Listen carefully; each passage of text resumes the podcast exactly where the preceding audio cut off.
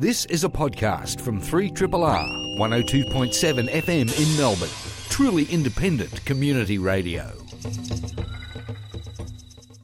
Uh, it is time now to find out what's in store this year for the Festival of Live Art, which is running from the 13th to the 25th of March uh, and is presented kind of collaboratively by Footscray Community Arts Centre, Arts House, and Theatre Works. Joining us in the program from Footscray Community Arts Centre is uh, Khalid Wasami.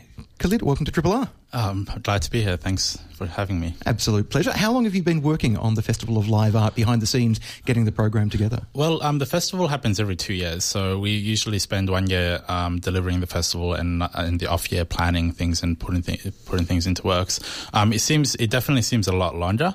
Um, it seems like I've been working on it for my whole life, but it's um, yeah, it's it's we it's been about a two year turnaround. And in terms of the festival itself, obviously there's going to be a few challenges in presenting something like this. One, the fact that kind of having three presenting partners requires three times the amounts of meetings, for example. Absolutely, absolutely. That's that's definitely um, something that I can um, speak to. Um, but it's actually it's actually a very fertile way for the three organisations, the three lead organisations, which is Arts House, um, Theatre Works, and Footscray Community Arts Centre. We we all have these um, um, different styles and different ways of doing things and different um, I, zones of interest when it comes to artistic programming. And this is a it's been it's a really um, fertile ground for cross collaboration and cross pollination to happen. And it's it's it's a lot it's a lot more it's very fruitful in terms of the dialogues that are happening and uh, at, at the level of the st- the producers who are and the artists, and it's it's it's a re- it's a really um, interesting way of programming a festival. Um, we're all equal partners in the festival, and we present it together. And we also have associated venues such as um, West Bay Substation and Temperance Hall, who are also presenting works at the Festival of Live Art this year. Now, some people will be listening, going, "What's live art?" That's that's a good question. that's a very good question. Basically, um, it's in, it's intentionally nebulous a term because um, when you're presenting a festival um, and you're calling it a live art festival, it's really what you're into, what you. Th- what what is interesting? What's interesting that's happening in the um, world of arts these, right now. And when we're looking at what's happening right now that we're all really excited by, it's experimental art, it's interactive art, it's participatory art. And that's sort of what we've um, honed in on this year with the festival, where a lot of the um, a lot of the shows that we have at the festival are shows that have audience participation. A lot of the shows are different from what you'd usually go to, even if you go into a theatre show um, such as Unknown Neighbours, which is happening at Theatre Works. It's it's it's very um, it's an experimental theatre show, and that's basically um, what we've what the notion that we've coalesced around when it comes to um, live art, which which means that if you're an audience member who likes to get involved, um, there's a there's call outs that are happening right now for for participatory um, for you to participate in the actual programming of the festival. Um, Arts House has a call out for participation. Um, it's open from now till I think the 26th of February, and that's if you want to swim some laps, if you want to um, sew a onesie. There's lots of different things that you can do, and it's really really so. I'd really um, encourage um, you to check that out. Um, Yep, uh, the website www.artshouse.com.au. If you jump on there and just look for a link that will take you to the Festival of Live Art participant call. And there's also the festival website, which is fola.com.au. Yeah. So one of the things that has fascinated me about watching uh, the the festival unfold was when I was when I first heard the term live art over a decade ago. Now I was like, this is kind of weird and interesting. I think it was who was it that introduced me to the term? Ah, it'll come to me. Um, but that notion of participatory work. All all performance work is live art in in one way or another. It's kind of it doesn't come to life until the audience is there. But for live art experiences, the notion that it can be uh, for an intimate audience of one, for example, or that you act being actively engaged and actually helping make the show is then what makes it live art. Yeah, and it really it really breaks down um, the barriers that we've erected between um, audience and artwork, which have no real reason for existing if we if we if we look at it um, um carefully. Uh, art has always been responsive to um, things that are happening outside of the actual work itself. Artists are always um, thinking about the audience and thinking about incorporating discussions that are happening happening uh, out in the world. And when you when you have a participatory live art experience, that really brings that really brings the the um, it really breaks down the barriers that exist between audience and um, artwork in a way that you realize, hey, there's no reason for these barriers to exist in the first place. Does going to see a live art experience then make it difficult to go back into reg- to watching regular theatre afterwards? Surprisingly, not. Um, I've I've I still go to theatre shows. I still go to see plays, but also what it does, it just gives you a greater um, understanding of what is what art actually is, and and and I think I think having, I think looking at something from different perspectives is always important. Um, for example, I like um, Marvel movies, but I also like French New Wave films, and I'll watch them, but they don't infringe on each other, um, if, if that makes sense. Yeah, absolutely. Let's talk about some of the elements of the program for the Festival of Live Art, and because you're from Footscray Community Arts Centre, we'll start there. After all, I had Josh Wright on the show from Arts House a couple of weeks ago talking about some of his program. We'll talk about some of his program, but we'll talk about yours as well. So uh, I know, um, for example, there's a work uh, created by the Amplified Elephants, uh, yeah. who, whose uh, performances I've heard and seen uh, many a time over the last several years, and they're doing a work involving selfie culture. That's that's I'm really excited for that one. So that if you, in case in case you don't know, the Amplified Elephants, um, this is to my audience. Um, you obviously are aware of what they do. Um, they're they're an in-house sound. They're our um, sound art collective that um, work out of as part of our Art Life program, which is our program for artists with perceived disabilities.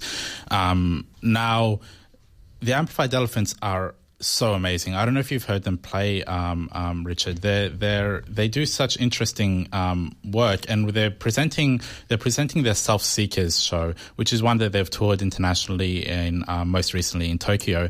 Um, and it's a it's a it's a show that really it's I don't know how to describe it. It's a which is something that I um, probably should get better at since I am producing the show. Um, it's it's it's um, so it's it's interrogating the notion of a selfie, but also the notion of the self through um, sound collages and video installations, and it's happening at the performance space of the Footscray Community Arts Centre on, the, on the 24th, the Saturday of March, and it's one that I I haven't seen the Amplified Elephants um, perform this specific show yet, and it's one that I'll definitely be in the front row for of just losing my mind. What are some of the other highlights uh, at Footscray, for example, that have been um, programmed? So we, uh, we, have got um, we've got a really um, diverse program for for this year at Footscray. We've got um, Verbatim, which is a um, it's a, it's an installation and it's also a guided tour through someone's mental landscape, and this is happening um, or someone's a group of people's mental landscape, and it's happening um, um, all throughout the site at the main warehouse at Footscray, and it's it's really exciting. It's it's it's a really um, immersive um, experience. We've also got um, Lovely Mess, which is a um, brackets 48 stories of shame which interrogates um, young people's idea and um, uh, experiences with things like shame and difficult mental periods it's a way of it's a way of poking poking at that sense that we all have as teenagers, the awkwardness and the difficulties of um, experiencing and going through life. Um, we've also got the um, Misread, which is a which is a queer futurist extravaganza. It's got, Sounds it's got, great. It's got a lot of moving parts. We've got a ball, a whacking ball. Whacking is a um, street dance style that was um, developed in um, the streets of LA in the 70s and 80s, and it's really taken off um, since then. And it's uh, we've got we've got a whacking ball, which is sort of like voguing, but not quite. More fun, in my opinion. Um, and we've also got these um, virtual reality and augmented reality experiences all throughout the site. And we've got things like projections and sound art and music and that big party on the Friday night on the 23rd. So it's it's it's it's it's got something for everybody. Um, which sounds like cliche, but it's actually tr- true in this case. We're talking uh, about the Festival of Live Art, which is happening again this year, jointly presented by Footscray Community Arts Centre, Theatre Works, and uh, Arts House in North Melbourne. One of the works that I'm intrigued to see, which is on at Arts House, um, from David Finnigan, the Canberra-based playwright. Um, his work, uh, "Kill Climate Deniers," Ah, which has had. yeah. Uh, I've interviewed David a, a couple of times in the past about this work, which started out as a script and was going to be produced, and then the kind of the the right wing shock jocks got hold of it and turned it into a media firestorm. Uh, and so it will actually have a premiere as a play this year in Sydney at uh, at Griffin Theatre Company. But at Arts House, it's being presented in an alternative version, kind of like a script reading slash performance lecture slash DJ, live DJ set. Yeah, yeah, yeah. It's it's one. It's it's an interesting iteration of that um, show, and it's um, yeah, yeah. That's that's an exciting one. There's another show that I'm really excited about that's happening at Arts House, Black Sonic Futures, which is put put together by um, the arts collective Still Nomads, and it's a celebration of the 21st anniversary of. Um, um, the Fugees' the Score, and it's it's it's wild. It's got music, um, projections, visual art, um, and and and um, live art as well. It's it's a really um, interesting immersive experience, and I'm really looking forward to that one as well. And over at Theatre Works is uh, Unknown Neighbours. Yeah, yeah. So that's the um, that's the experimental theatre show. That's got a bit of everything. It's got it moves between sites. It's got um, I think there was there's going to be drone footage involved in some way, and that kicks off the festival really. So um, after the first showing is the opening p- uh, party of the festival. So it's it's a really it's a really um, good way to start to kick off the festival. I'm intrigued by that, partially because it's a collaboration between Ranters Theatre, who've made some kind of really intimate and interesting and multifaceted work here in Melbourne, and they're collaborating with a, um, a performance group from Korea. Yeah, yeah, if yeah, that's that's um. So it's it's yeah, that's that's one that that um. That's a really exciting one. It's it's I've been I've been sort of seeing it come together from the background a bit, and I've sort of been at the meetings seeing different pieces of that show coming together, and it's so so exciting. Uh, there's so many other works in the Festival of Live Art. We can't go into everything in detail, but if uh, titles such as Radical Listening Workshop catch your eye, uh, or uh, Never Trust a Creative City, you should check those out. Uh, I'm experienced. I'm interested in, in experiencing uh, S.J. Norman's Rest Area, which is a um, uh, a work uh, exploring intimacy and desire and the need for touch, uh, and which has been was created by the artist ten years ago, and they're now entrusting it to a new generation of performers, effectively, yeah. to to embody uh, the work. So that's kind of there's uh, uh, not just interesting works, there's interesting ideas, Yeah. and uh, you can literally see the evolution of individual artists' kind of practices evolving uh, in the festival as well. So the full program is up on our um, website, fola.com.au. And um, just also point out, a lot of the shows at this year's festival are free to attend. So there's there's a lot you can get out of it if you um, are strapped for cash. definitely recommend investigating the program, booking for a few shows, and don't forget that uh, if you want to volunteer in a work, Arts House are looking for participants.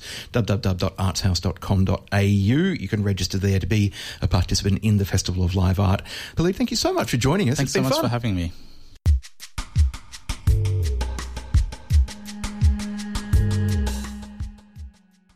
And I'm joined in the studio by my next guest, who's the Associate Director at the Melbourne Theatre Company and Director of the uh, production The Children, which opened last week, Sarah Goodes. Welcome Hello. back. Hello. Lovely to be here. Lovely to have you back in. It's been a while since we caught up. Yes, Yeah. a year. What's the year like been for you? Oh, very good. My first year um, in Melbourne, having moved down here. I'm completely in love with the city. Right answer. And you started wearing black. Oh, dark navy. Dark, oh, dark, Dark navy, navy. Oh, we'll, we'll get you there eventually. Soon you will be wearing part of the army of, of Melbourne theatrical Uh, black. But, yes, yeah. hopefully. A quick question for you before we start to talk about the children. How has your perspective of Melbourne's theatre ecology changed from over the last 12 months from moving down from Sydney as somebody not that familiar with the city? What Well- did you think about it before you moved down and how did did it live up to your expectations? Well, interestingly, I studied at VCA. Okay. So I did my postgrad in theatre directing down here many moons ago, and um, and when I made the decision to come down, I was offered the job and made the decision to come down. I went to see um, Mill on the Floss at uh, Theatre Works, and I just went in there and I sat there and I was reminded instantly of how different Melbourne is to Sydney in terms of its independent theatre community and its arts and theatre community in general. It's um, it's tremendous and endlessly inspiring. Um, I, I've always I've tried to figure out why the difference is, why the difference is so. Um, is it because of VCA and the way they train students? Is it because of um, just basic living costs and being able to have access to different venues? But whatever it is, the the, the community down here is um, uh, is very, very different, particularly in the independent sector where so much interesting work happens and such um, incredible artists grow from it. It was interesting. I had a conversation literally just uh, uh, a day or two ago with um, a Sydney producer slash director in the independent theatre, uh, Dino Dimitriadis, um, and he's currently making uh, a production which is kind of very visual folk, very Yeah. visually focused, and, and he was commenting that yeah, so much of the independent theatre in Sydney is about kind of narrative and script and the well written play. Uh, and that, yeah, he again, kind of uh, the the work that he he was doing really seems like an experiment, and I'd be fascinated to see how Sydney responds to it. Yeah, I think so. And I, I mean, there's tremendous artists, you know, independent artists in Sydney, but there's so few venues and it's so expensive to get your work on. It's so expensive to live as an artist in Sydney that really the work you do is um, determined by those economic forces, you know? And, um, and yeah, Melbourne's an expensive city as well. But um, you know the, the the acting community here when they're not if they're not working on the main stage they're always creating their own work you know you're you're always able to see four or five or six shows a week where the quality and the the risk being taken within it is is incredible Speaking of quality actors, you've got a bit of a dream team to work with in the children. So uh, Pamela Rabe, William Zappa, and Sarah Peirse. Yeah, they're pretty amazing. I worked with Sarah Peirse um, on Switzerland, the Joanna Murray Smith play that started at STC and um, toured down here. So I've got an ongoing relationship with her. She's um, an amazing artist to work with. And I actually AD'd Pamela Rabe on her production of Elling years ago, but I've never worked with her. Um, as an actor, and she's she's incredible. And William Zappa, they really are. I mean, I think one of the things about the play, uh, The Children, is Lucy Kirkwood was very interested in closing all the doors on a on a group of people, and actually exploring the idea of nuclear fission or a nuclear reaction between these sort of three characters. So, finding three completely different animals or sort of uh, instruments in the actors was really important. And um, these are three actors kind of at the top of their game, but you couldn't actually find three more different people or, you know, actors if you tried, you know. Now, the risk with something like that is that uh, a, a critic or an audience member will sit sit there going, "It's like they're acting in completely different plays." So your job as director is to bring those three different styles, energies, and voices together to make a coherent piece of drama. Uh, look, I think really good writing does that. Um, for you and um, and actors at that level of you know have an amazing ability to tune in with each other. But I think one of the things that I, I keep getting reminded about theatre that theatre is about obstacles. Theatre is about that uh, translation of artistic conversation. You know, just because I'm thinking something doesn't mean you're not thinking it. And the desire to iron out that conflict gets in the way of actually creating really good work, I think. I think if you don't understand what you're all talking about and you have to work really hard in order to understand what that is, the work is always going to benefit from that. Now, I've yet to see the children, but one of the things that intrigues me about it, I think anybody who's spent time in the UK, either as a tourist or living there, there's, for me as an Australian, where we basically don't have nuclear power stations. I think there's one in Sydney that I'm, that hmm. I'm aware of.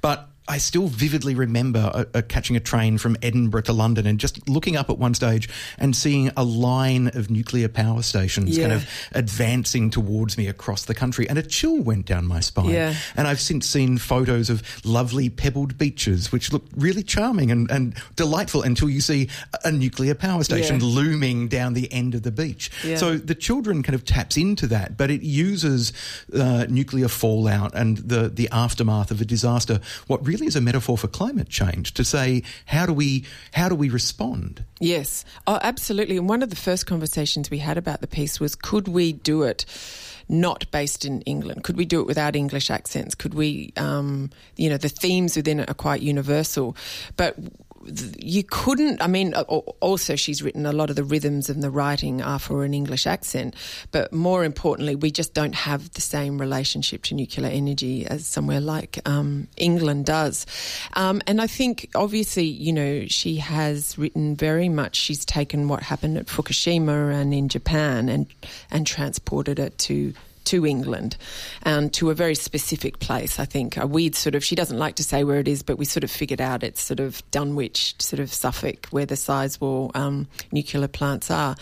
But um, it's a fascinating. It's a fascinating conversation for her to be opening up because it really talks to that generational uh, responsibility. You know, the next generation will have to. Um, uh, take responsibility for for for these things, for these buildings, as they start to become um, unsafe, or as the environment starts to threaten their ability to operate safely, if they ever could actually ever operate safely. But um, it, it's a fascinating premise, and um, and it opens up so many questions on a domestic level as well as a political and social level. As you say, she's got three characters. Essentially, it's not quite a locked room mystery, but it's uh, three characters in a space from which they can't really escape. And uh, those domestic tensions. We have um, a kitchen which both uh, of the female characters almost view as their own kitchen, despite the fact that one of them is an interloper. Yes. You have uh, a past affair resurfacing and the shockwaves of that still rippling on. Yes. So, and, and you have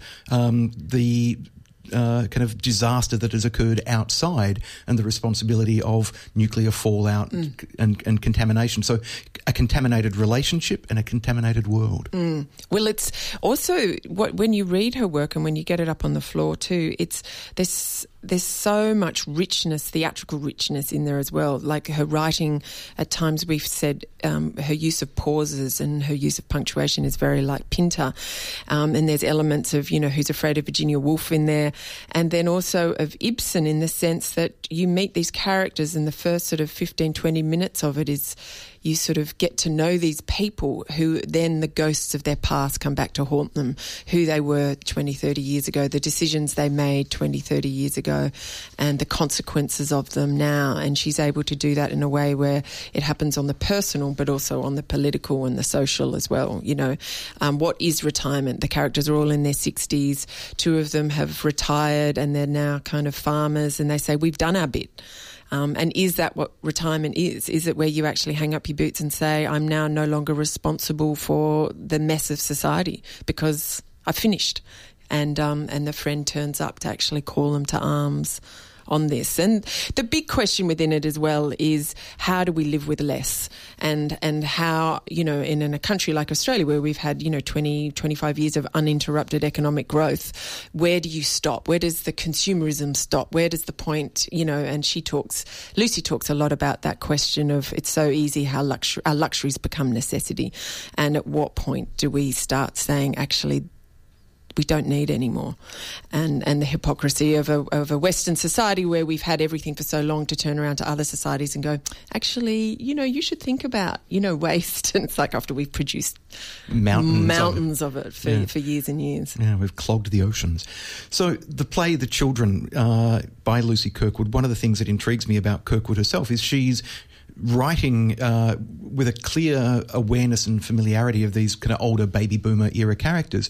Uh, she herself is from a completely different generation, but uh, she's she's not written this as a piece of kind of um, as to it's not about the intergenerational struggle or, or, some of those kind of tensions. It's really perhaps about her thinking, what am I going to say to my own children in 30 years' time when they turn around to me and say, why did you leave the world in this state? I think so, and I think she's. Um, uh, I think it's a. She's thirty three, you know, and she's written these three roles for people in their sixties, um, so brilliantly, and um, and I think it's a really interesting thing to look at at a time where we're talking a lot about who has the right to tell whose stories, and um, and in most cases culturally, it's a it's a given that we understand that you know the people so only certain people should be able to tell, but in this is a wonderful case of how someone from a completely completely different age bracket can can write so perfectly and brilliantly for a completely different age group with insights that maybe that group wouldn't be able to have and to be able to put them in situations which they wouldn't that generation might not normally put themselves in or ask questions of themselves in quite such a complex way. Now, I'm not very familiar with Lucy Kirkwood and her work, so uh, but one of the things that sent up a, a, not kind of like a red flag, which is a warning sign, but kind of like something that made me intrigued and made me want to read more and see more of her work is the fact that I believe she was discovered by Caryl Churchill's agent.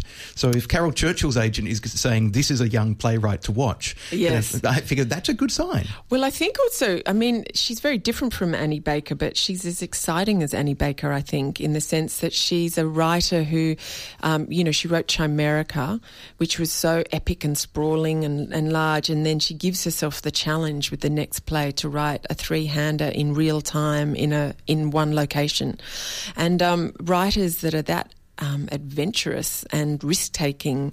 Um, uh, are, are, fascinating, and you know, I think she's she's up there um, with people like Annie Baker.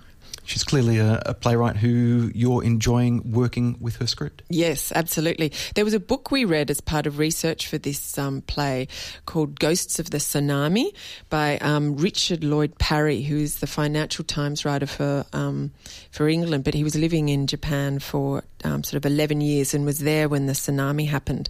And Sarah Peirse actually brought it into the into the mix, and we all read it. And um, I can't recommend the book highly enough. It's a haunting beautiful um, long form uh, sort of example of long form journalism, um, and it's sort of described as being like um, in cold blood by Truman Capote. But essentially, he just focuses on the tsunami and the after effects of it, of on the people who he follows for five years, and it's this extraordinary study of grief, and um, and a lot of the, his writing was something that we drew on a lot in the rehearsal room, which was really beautiful.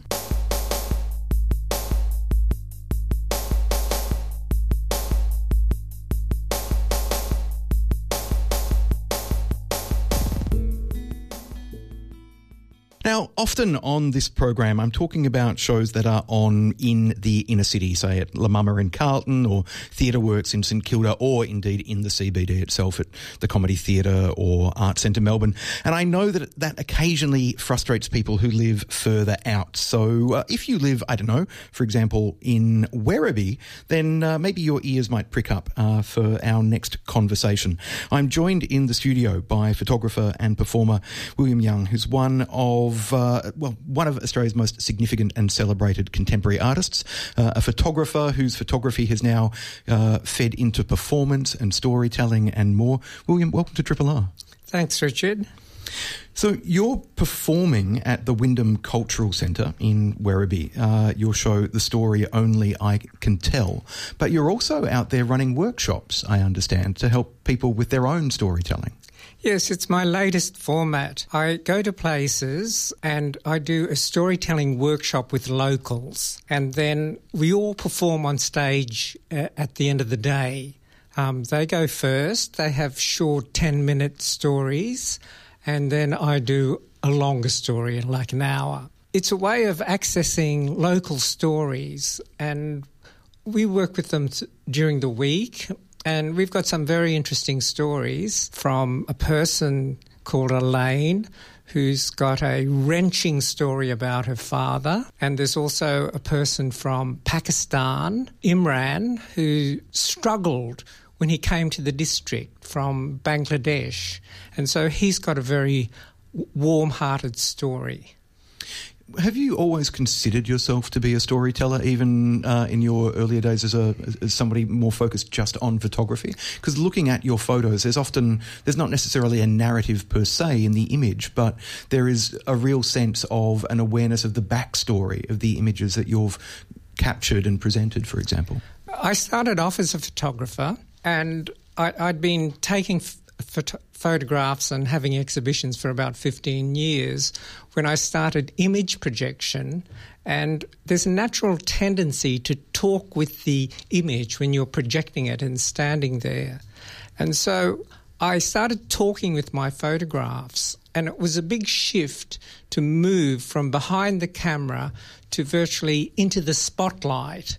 And I found it very difficult, but I've, it's become easier uh, as I've done things. And so now my performances are my main art form. And so it's telling stories um, with images and music. Was it hard to let go of being a photographer, to th- of thinking of yourself as a somebody who worked visually? There's still a very strong visual element in, in this, and actually, most of the pieces are photographically based, so I haven't let go of being a photographer. But I've added a storytelling dimension to it. And so there's a strong narrative that runs through all my works, and it makes it easier for me to link up my images into a story. Now, one of the things that I know that your practice is also encompassed in uh, this storytelling mode is working with other artists to help them shape some of the, the visual components of their work as well. Uh, there was a, a, piece that was on at Melbourne Festival last year, for example, with uh, a couple of hip, uh, kind of Asian Australian hip hop artists, and I know you helped kind of curate, helped them curate some of the imagery for for them telling their own stories as well.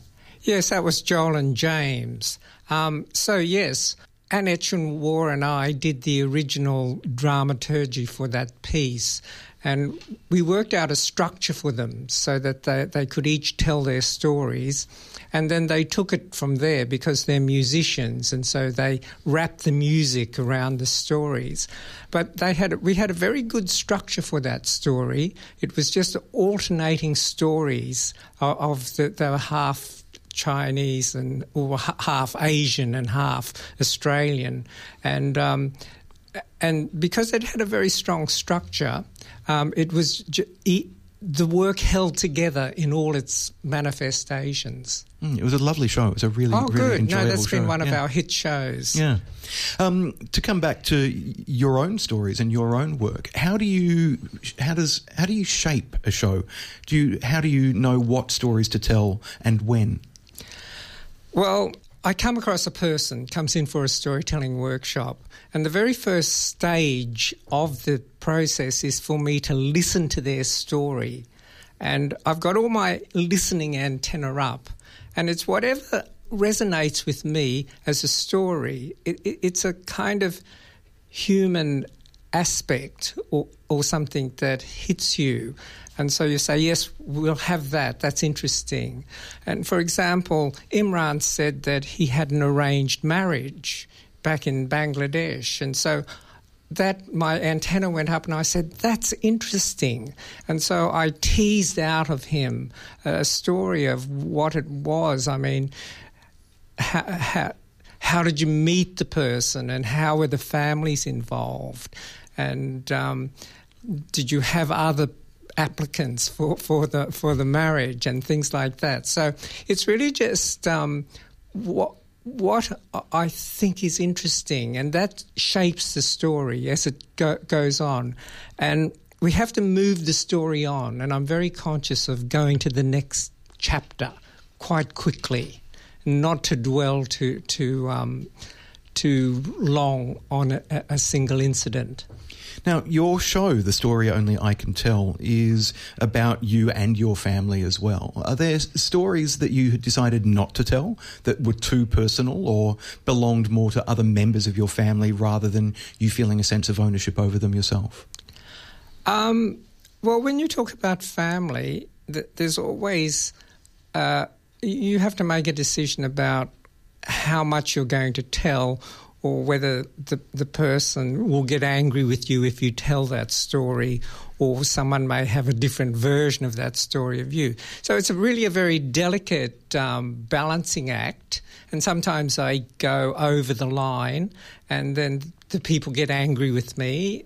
But um, uh, I kind of just use my common sense. But because on another level, you have to tell the story, and there's a certain truth in the story that you really can't fudge. Uh, but but I, guess. Um, I do fudge at times just so that my relatives will still talk to me. so, so it's it's all about the, it's all about um, uh, what you say about people and you try not to be hurtful or anything like that. But still, there's there's a story to tell, and um, often often they're quite sad stories, really, about people who are estranged or. Um, yes, I'm th- I'm thinking of Elaine's story where her, her father was alcoholic, and eventually the family rejected him, and so and she tells the story quite um, quite um, truthfully.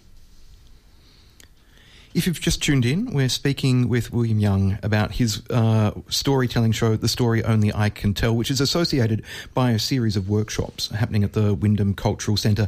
Now, the workshops are on this week and are ongoing, and it, people have already applied for them. I know you had to put people had to put in an expression of interest to take part, so it's not like you should suddenly ring Wyndham Cultural Centre right now and say, "How do I p- take part in these workshops?" But you can ring the Wyndham Cultural Centre and book to see uh, the story only I can tell and I'll give some details about how to book for the show in a moment. But William, one of the other things that fascinates me about kind of you and, and the art you have made out of your stories and your family stories is that they reflect a changing Australia. Your uh, relatives, your ancestors arrived from China over 100 years ago. Uh, and what would have been an Australian story 100 years ago versus an Australian story now helps reflect the it, it shows us how our culture is changing how the the broad the broader Australian culture is changing.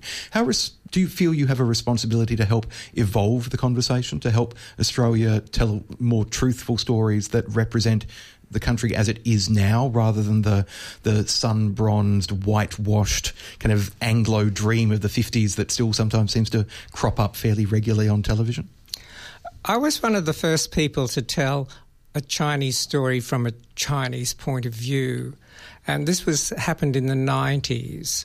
Um, the Wogs got there first, but I, I was close on their heels. Um, and people knew that there was a Chinese restaurant in every town in Australia, but they hadn't heard a Chinese story told from the horse's mouth. And so I've kept telling the stories, and now uh, I'm even part of a, a organisation called Contemporary Asian Australian Performance, and we tell Asian stories. Um, and th- that, that, that's with Annette. And what what we uh, are trying to do is um, promote diversity. That we feel that the true Australian, the demographic of a multicultural Australia isn't really represented on television. And, and certainly so, not on stage either. Or on stage, exactly.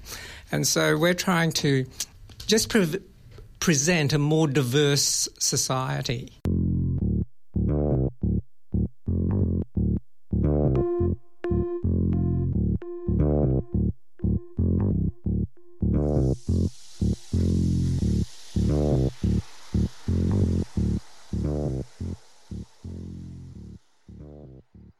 Before I go, I've got one more interview and uh, very much looking forward to uh, my conversation now.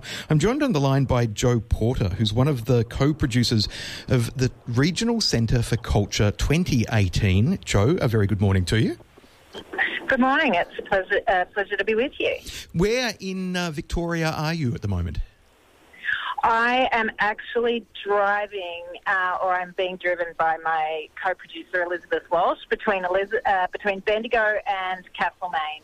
and we had the kick-off event for the Regional Centre for Culture in Rosalind Park in Bendigo last night. I hope it went well. It was uh, kind of a Valentine's Day event, but drawing on broader themes, I believe. We we bo- we both ambivalent ambivalent about the existence of Valentine's Day, but it did seem a beautiful opportunity to really highlight that we're working across a region. It's not um, just a, a city or a you know, a small area. It's a beautiful region, which we call the heart of Victoria. And so celebrating country and celebrating the place um, the landscape and how you feel about it seemed like a really great way of thinking about Valentine's Day in 2018.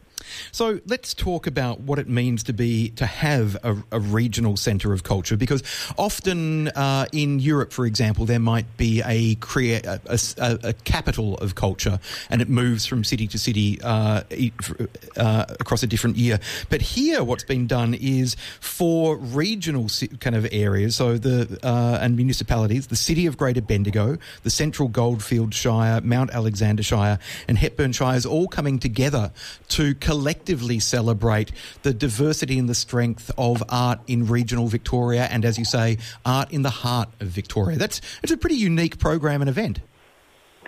It's a fantastic event, and I think the combination of these four municipalities really represents an uh, quite um, extraordinary array of lifestyles of art making, of ideas about what culture is. Um, and one of the, well, the thing that they do all share is that they're situated on part of Dja country. And so one of the really wonderful things um, about this whole project is that um, it's a partnership between those four municipalities um, and the state of Victoria and the Dja Djurrung um, Clans Aboriginal Corporation, who represent the, the people in the area.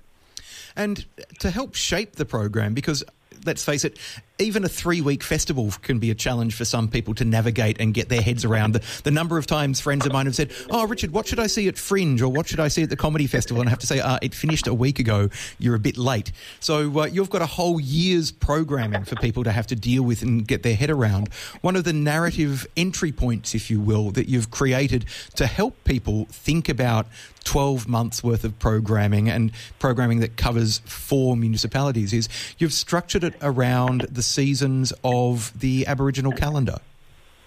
Exactly. So right now we are in Emu and Lightning time, which is roughly sort of uh, January to March, and it's very much um, a time when there are sudden storms, and you can really get a sense of of what this country represents seasonally, and and um, then we'll we move into it's roughly speaking, sort of four to six weeks uh, uh, week changes that happen across the countryside around here, and being able to say to people um, that the year's divided up into the six Dja Djurrung our seasonal times that they've observed over millennia is a really great way of being able to describe to people how they might engage with activities in the landscape. So, for example, in, in the sort of June, July time, it might be time to enjoy the great indoors.